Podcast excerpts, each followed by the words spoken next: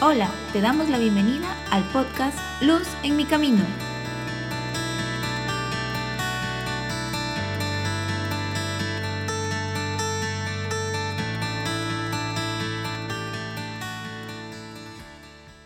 Queridos hermanos de la gran familia USAT, celebramos hoy con mucha alegría la solemnidad de Pentecostés, es decir, la venida del Espíritu Santo sobre los apóstoles y María Santísima. Solemnidad que señala el final del tiempo de Pascua. La liturgia de la Iglesia nos ofrece a la contemplación una cita del Evangelio según San Juan, capítulo 20, versículos del 19 al 23. Y dice así, Al anochecer de aquel día, el día primero de la semana, estaban los discípulos en una casa con las puertas cerradas por miedo a los judíos. En esto entró Jesús, se puso en medio y les dijo, paz a ustedes. Y diciendo esto, les enseñó las manos y el costado. Y los discípulos se llenaron de alegría al ver al Señor. Jesús repitió, paz a ustedes. Como el Padre me ha enviado, así también yo les envío. Y dicho esto, exhaló su aliento sobre ellos y les dijo, reciban el Espíritu Santo. A quienes les perdonen los pecados, les quedan perdonados. A quienes se los retengan, les quedan retenidos. Palabra del Señor. Gloria a ti, Señor Jesús.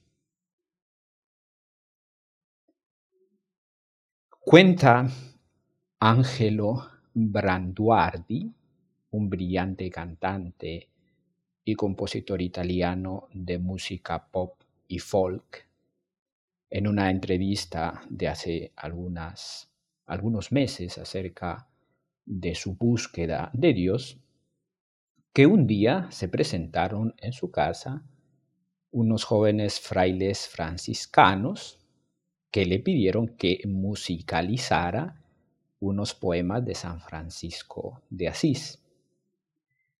Le dijeron que ellos consideraban que solo él podía hacer eso. Al principio el cantante se opuso argumentando que no hacía música religiosa. Y luego les preguntó por qué le habían o por qué le pedían a él, pues se consideraba un gran pecador. Y ellos le respondieron con una típica frase de humor franciscano, que Dios elige siempre a los peores. La solemnidad de Pentecostés es la solemnidad de la desproporción. No hay relación entre el ser de los apóstoles y lo que llevaron a cabo ni entre sus capacidades y virtudes y la misión encomendada.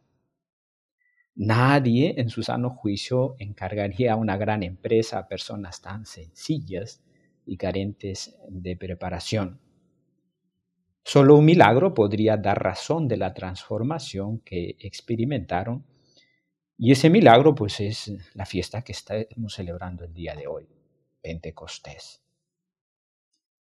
Cuenta el libro de los Hechos de los Apóstoles que 50 días después de la Pascua, el Espíritu Santo descendió sobre la comunidad de los discípulos que perseveraban concordes en la oración en común junto con María, la Madre de Jesús, y con los doce apóstoles.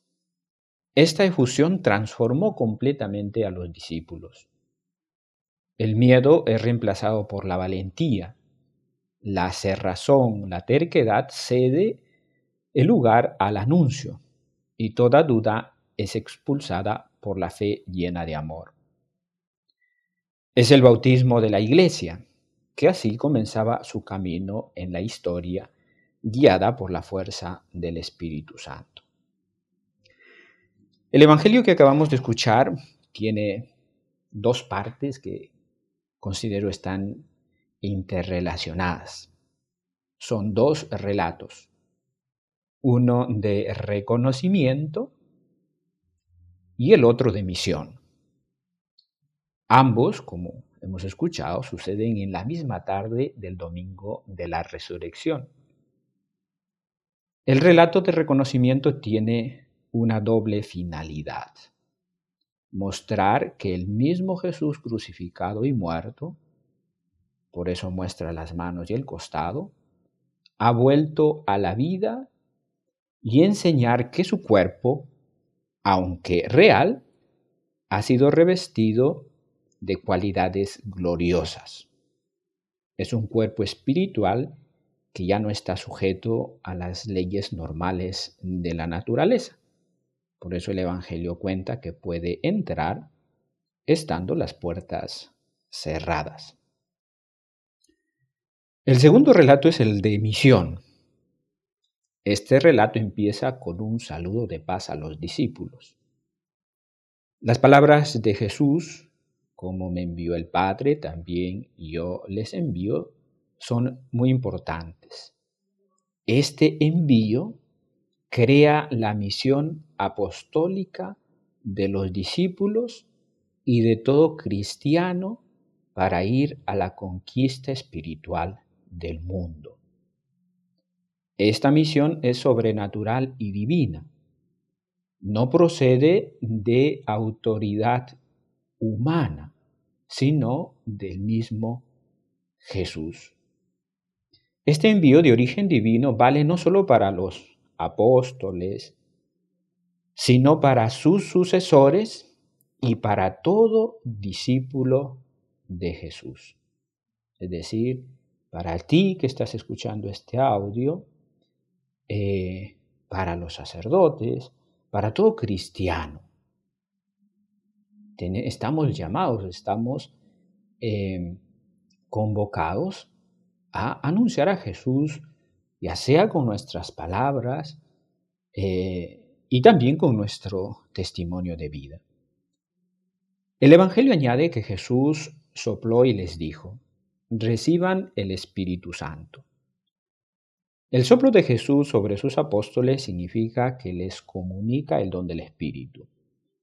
En virtud del Espíritu que han recibido, los discípulos podrán perdonar o retener los pecados. No solo se trata del poder de predicar la remisión de los pecados, sino de la recepción de un poder real de perdonar o retener, poder que Jesús ya había anunciado al grupo de los doce durante su vida. Por eso el concilio de Trento declaró que la Iglesia Católica había visto desde siempre en estas palabras la institución del sacramento de la reconciliación, del sacramento de la alegría. Que pidamos hoy al Espíritu Santo, también a él se le denomina el gran desconocido, porque es poco invocado, poco conocido, poco tratado por los cristianos. Que le pidamos hoy al Espíritu Santo entonces que nos infunda su gracia para ser testigos valientes de Jesús en medio de nuestro mundo. Que también le pidamos al Espíritu Santo infunda en nosotros sus dones para eh, enfrentar todas las dificultades que estamos atravesando. ¿no? Necesitamos de la gracia divina, de su poder sobrenatural para eh, que en nosotros surja la esperanza, eh, la confianza, la serenidad, la paz en estas circunstancias. Que Dios nos ayude, que el Espíritu Santo siempre nos ilumine, que así sea. Luz en mi camino llega gracias a Capellanía USAD. Esperamos que esté siendo una gran ayuda para tu vida.